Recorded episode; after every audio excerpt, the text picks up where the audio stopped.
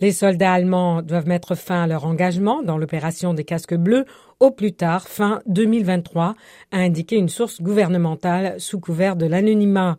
Cette décision aurait fait l'objet d'un accord de principe au sein du gouvernement allemand, mais pour le moment, il n'y a aucune annonce officielle. Environ 1100 soldats allemands participent à la MINUSMA. La ville de Gao abrite le principal camp de l'armée allemande qui participe à la protection de son aéroport.